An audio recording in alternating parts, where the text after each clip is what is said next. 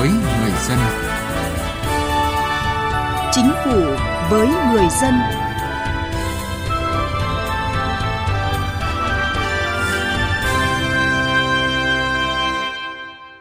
Thưa quý vị và các bạn,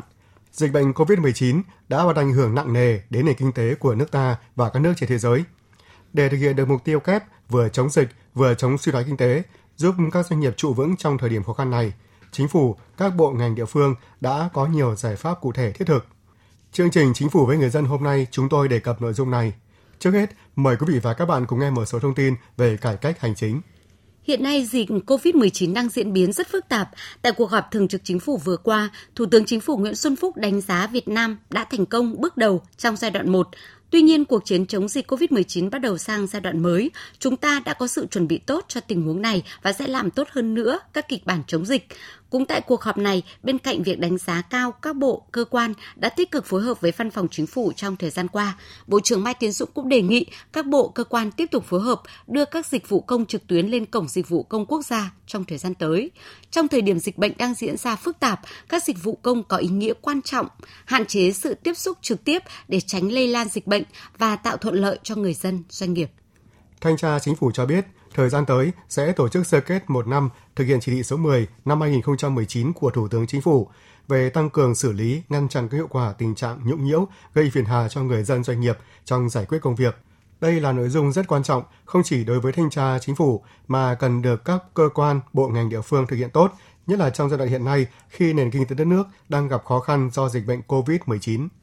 Tại nghị quyết số 17 ngày 7 tháng 3 năm 2019 của Chính phủ về một số nhiệm vụ giải pháp trọng tâm phát triển chính phủ điện tử giai đoạn 2019-2020 định hướng đến năm 2025, Chính phủ đã đặt ra chỉ tiêu đến năm 2020 cung cấp 30% dịch vụ công trực tuyến mức độ 4. Hiện nay mới có 5 bộ và 5 tỉnh đạt chỉ tiêu này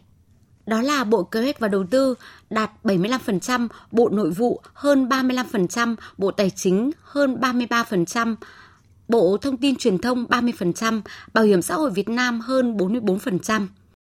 Còn lại các tỉnh là An Giang hơn 34%, Đà Nẵng hơn 31%, Lạng Sơn hơn 33%, Lào Cai 30%, tỉnh Thừa Thiên Huế là 30%. Trong khi đó thì tỷ lệ dịch vụ công trực tuyến mức độ 4 của hai thành phố lớn là thành phố Hồ Chí Minh và thành phố Hà Nội chỉ đạt được lần lượt là 10,41% và 13,42%. Bộ Quốc phòng vừa ban hành công văn yêu cầu các cơ quan đơn vị toàn quân xây dựng kế hoạch và tổ chức tổng kết công tác cải cách hành chính giai đoạn 2011-2020, phương hướng nhiệm vụ giai đoạn 2021-2030.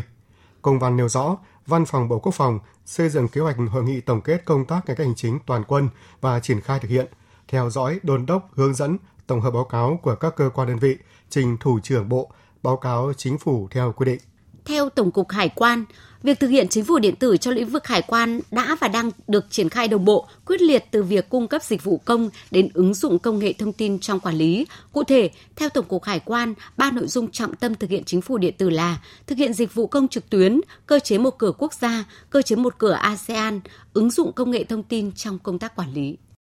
Từ ngày 25 tháng 3, Cục Hải quan Hải Phòng bắt đầu vận hành thử nghiệm hệ thống đánh giá chất lượng phục vụ của công chức thuộc Cục Hải quan thành phố Hải Phòng trong quá trình giải quyết thủ tục. Cục Hải quan Hải Phòng luôn xác định tăng cường quan hệ đối tác hải quan doanh nghiệp, đẩy mạnh cải cách hành chính, hiện đại hóa hải quan nhằm tạo thuận lợi cho hoạt động xuất nhập khẩu, cải thiện môi trường đầu tư kinh doanh trên địa bàn, đạt được sự hợp tác, chia sẻ từ cộng đồng doanh nghiệp là nhiệm vụ trọng tâm và xuyên suốt từ cấp cục cho đến các chi cục trực thuộc – Do đó, những năm qua, Cục đã cải cách mạnh mẽ trong hành động, triển khai nhiều biện pháp phù hợp với thực tiễn của đơn vị nhằm cải thiện và nâng cao chất lượng hoạt động đối tác hải quan doanh nghiệp, đưa mối quan hệ này ngày càng đi vào thực chất.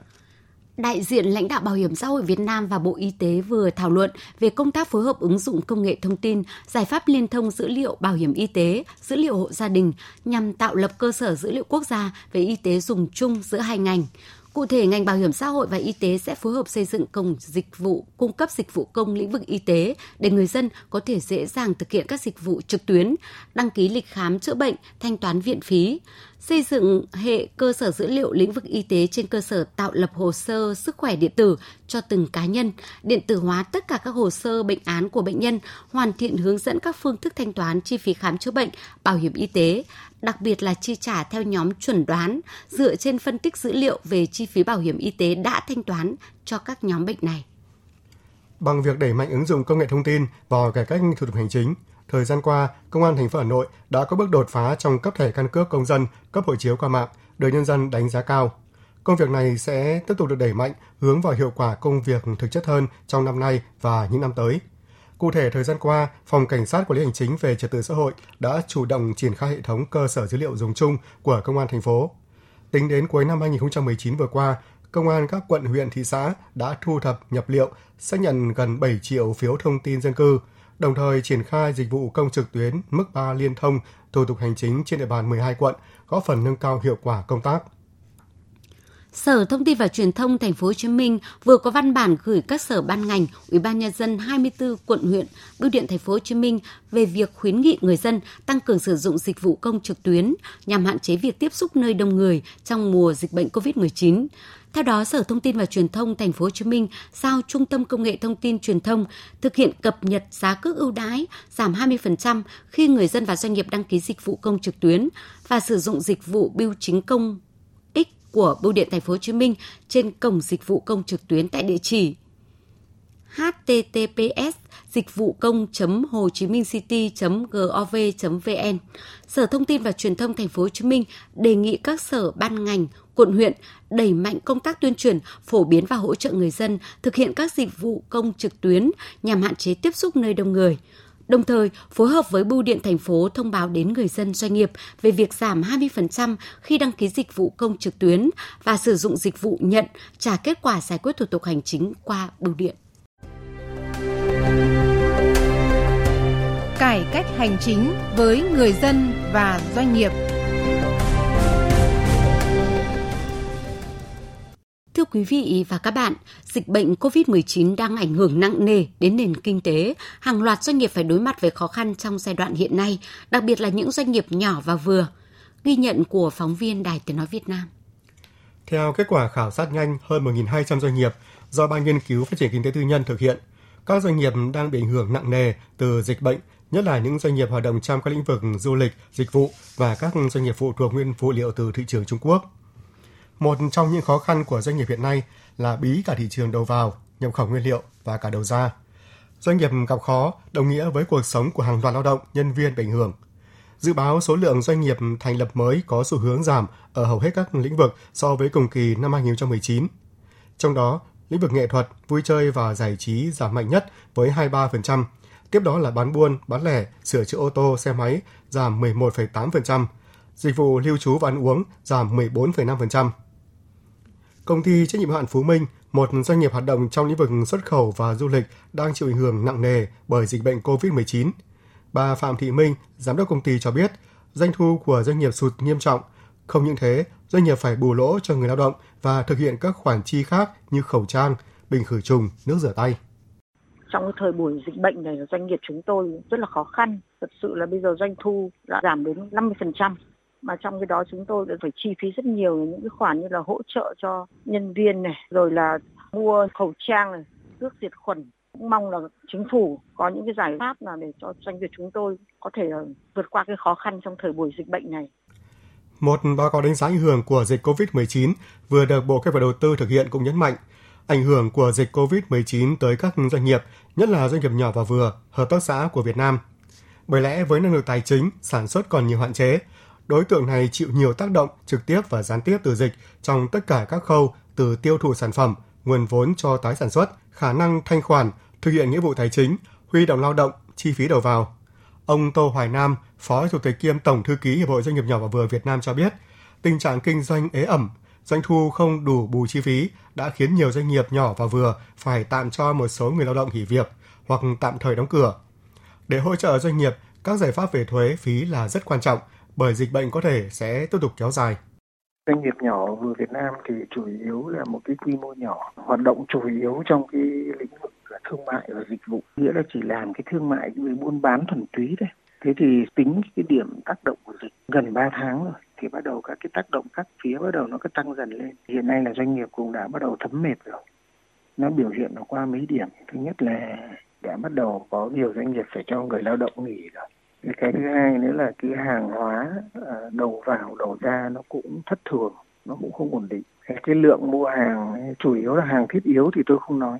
còn gần như các mặt hàng khác thì không bán được tình hình là nhiều doanh nghiệp đã phải trả cửa hàng thuê này doanh nghiệp nhỏ và siêu nhỏ tháng họ không lãi nhiều đâu có khi chỉ cần nửa năm tiền nhà là họ lỗ vốn rồi và vốn mỏng như vậy mà không bán được hàng thì rõ ràng là doanh nghiệp phải tạm dừng là đúng rồi. Thế và cái giải pháp thì bây giờ doanh nghiệp phải cố gắng hết sức để mà duy trì đừng để giải thể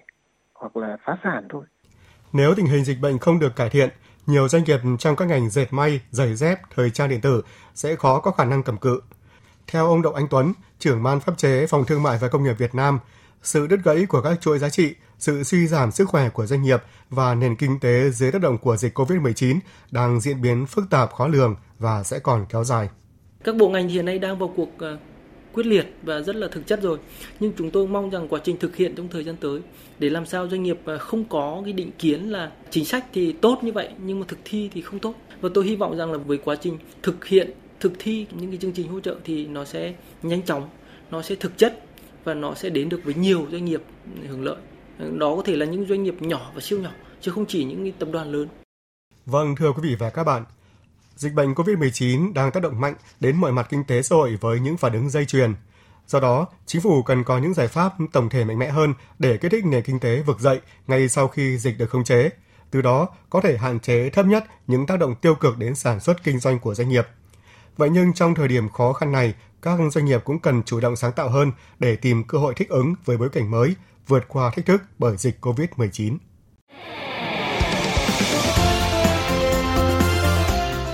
Tiếng nói chuyên gia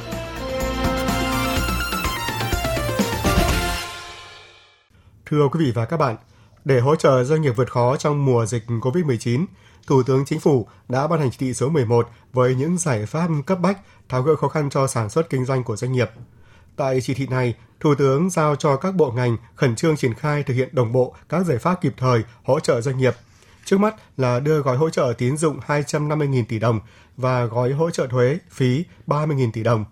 Nếu thực hiện kịp thời công bằng chỉ thị này, chắc chắn doanh nghiệp sẽ vượt qua những khó khăn để nhanh chóng phục hồi sản xuất kinh doanh, góp phần đảm bảo tăng trưởng kinh tế của cả nước.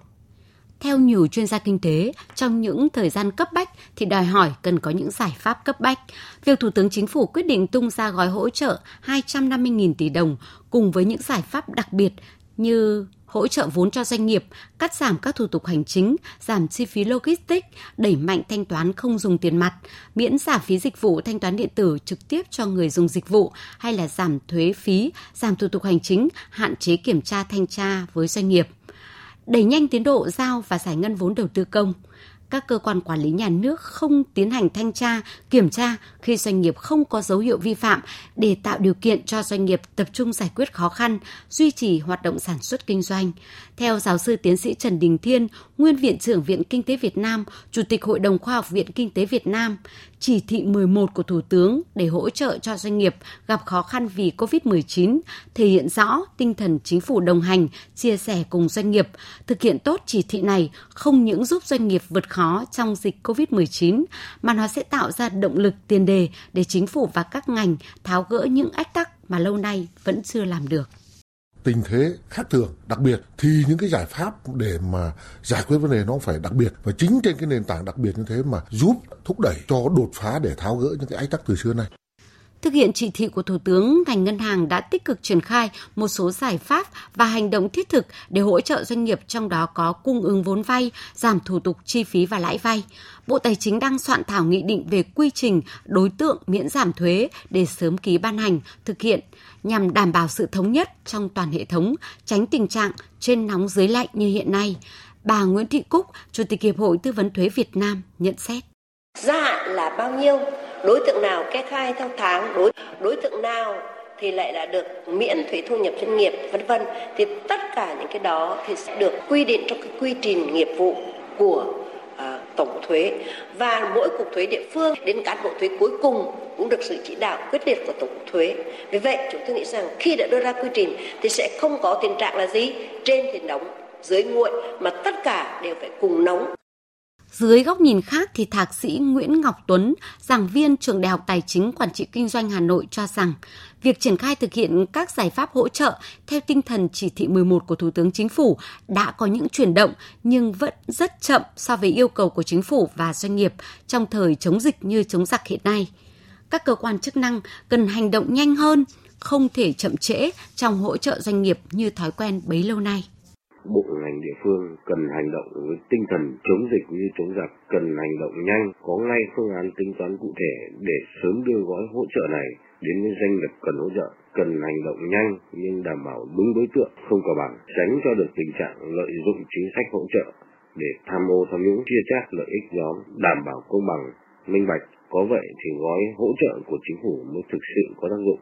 Chính phủ đã đưa ra các chính sách, gói tín dụng để hỗ trợ doanh nghiệp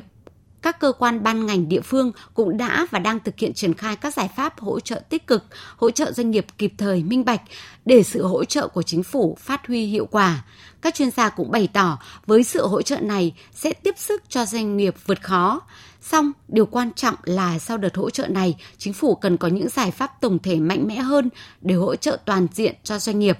trong đó tập trung cao cho cải cách thủ tục hành chính, giảm bớt các chi phí không chính thức, giúp doanh nghiệp kiếm nguồn nguyên liệu và thị trường để doanh nghiệp đẩy mạnh sản xuất kinh doanh khi hết dịch, góp phần quan trọng cho tăng trưởng kinh tế.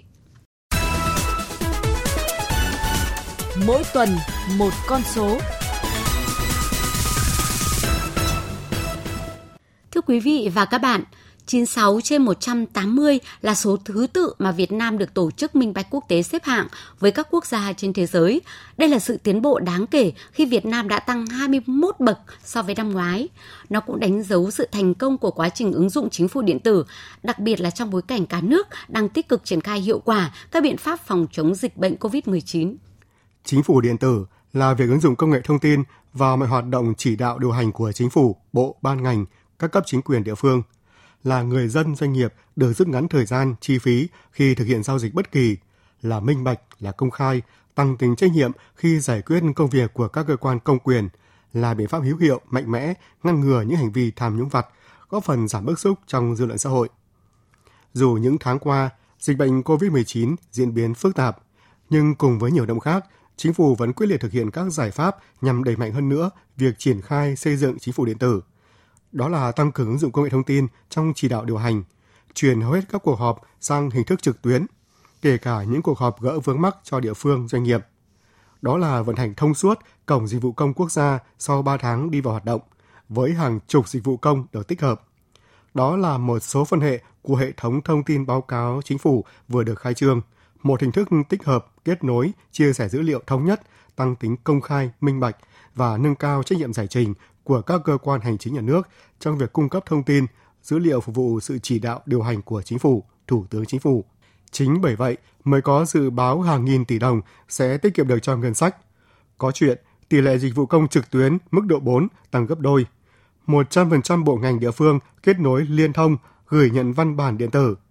Có chuyện thủ tục cấp giấy khai sinh ở cấp xã và thẻ bảo hiểm y tế cấp huyện lần đầu tiên được liên thông. Và thế mới có chuyện thứ hạng của Việt Nam tăng 21 bậc so với năm ngoái. 98 trên 180 theo xếp hạng mới nhất của Tổ chức Minh bạch Quốc tế. Rõ ràng, để nâng cao tính minh bạch trong hoạt động của các cơ quan nhà nước, nâng cao chất lượng phục vụ người dân, doanh nghiệp, nâng cao năng lực cạnh tranh quốc gia, đẩy mạnh phát triển kinh tế, ngăn ngừa có hiệu quả những tiêu cực trong xã hội thì việc triển khai chính phủ điện tử là một tất yếu. Nhưng xây dựng chính phủ điện tử là cả một quá trình với nhiều giai đoạn khác nhau – trong đó có thuận lợi và cả những thách thức lớn mà tác động của dịch bệnh COVID-19 những tháng qua là ví dụ điển hình. Bởi vậy, để Việt Nam tiếp tục cải thiện thứ bậc theo hướng tích cực, để chính phủ điện tử rút ngắn được thời gian, khai thác tốt được khả năng đột phá, còn rất nhiều việc phải làm. Cần sự chung sức đồng lòng từ chính phủ đến các bộ ngành địa phương và từng người dân, doanh nghiệp. Vâng thưa quý vị và các bạn, chương trình Chính phủ với người dân xin kết thúc tại đây. Cảm ơn quý vị và các bạn đã quan tâm theo dõi. Xin tạm biệt và hẹn gặp lại trong các chương trình sau.